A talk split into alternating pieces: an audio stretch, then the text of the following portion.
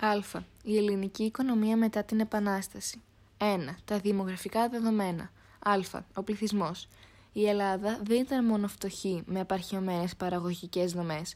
Ήταν επίσης μικρή στην έκταση και ολιγάνθρωπη. Η γραμμή αμβρακικού παγασιτικού αποτελούσε τα σύνορα του νέου ελληνικού κράτους. Από τα νησιά του Αιγαίου στην Ελλάδα ανήκαν μόνο οι βόρειες ποράδες και οι κυκλάδες. Ο κορμός της χώρας ήταν η Ρούμελη και ο Μοριάς, όπως τα επαναστατικά χρόνια. Το 1864 προσθέθηκαν τα Ιόνια νησιά και το 1881 η Θεσσαλία και η Άρτα. Έτσι, τα βόρεια σύνορα άγγιξαν τον Όλυμπο και τη Μακεδονία.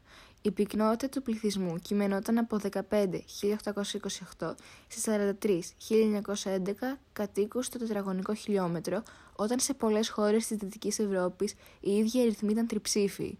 Οι εικόνες που μας έρχονται από εκείνη την εποχή μαρτυρούν την εξάντληση του τόπου και των ανθρώπων. Γύρω από τις πόλεις τα εδάφη ήταν γυμνά, εξαντλημένα από την υπερβόσκηση και την ολοτομία και τα χωράφια μοιάζαν χέρσα, εξαιτίας της εκτεταμένης αγρανάπαυσης με την οποία οι αγρότες πάσχιζαν να βελτιώσουν τις αποδόσεις τους. Τα περιφραγμένα περιβόλια πολύ λίγο βελτίωναν την αίσθηση εγκατάλειψης που απέπνεε το τοπίο. Παρ' όλα αυτά, ο πληθυσμός αυξανόταν με γρήγορους ρυθμούς, χωρίς ποτέ να εξαντλούνται τα περιθώρια δημογραφικής εξέλιξης σε μια τόσο αεροκατοικημένη χώρα. Οι οικονομικές δυνατότητες ήταν περιορισμένες και τα παραγωγικά πλεονάσματα πενιχρά. Σε περίοδου αστάθειας εύκολα ερχόταν η καταστροφή. Ο ναυτικός αποκλεισμός από τους Αγγλογάλους το 1854 στη διάρκεια του Κρημαϊκού πολέμου προκάλεσε πείνα, αρρώστια και ανθρώπινες απώλειες, επιβεβαιώνοντας τις μικρές δυνατότητες της χώρας. Β. Οι μετακινήσεις μέσα και έξω από την Ελλάδα.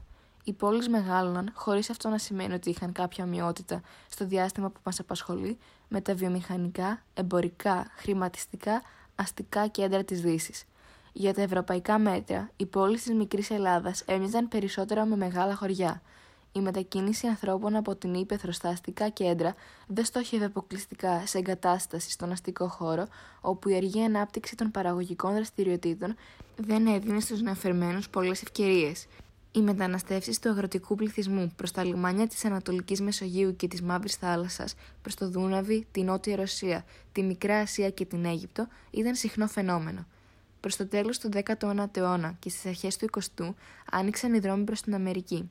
Η σταφιδική κρίση εκείνης της εποχής προκάλεσε μεγάλο ρεύμα μετανάστευσης πέρα από τον Ατλαντικό.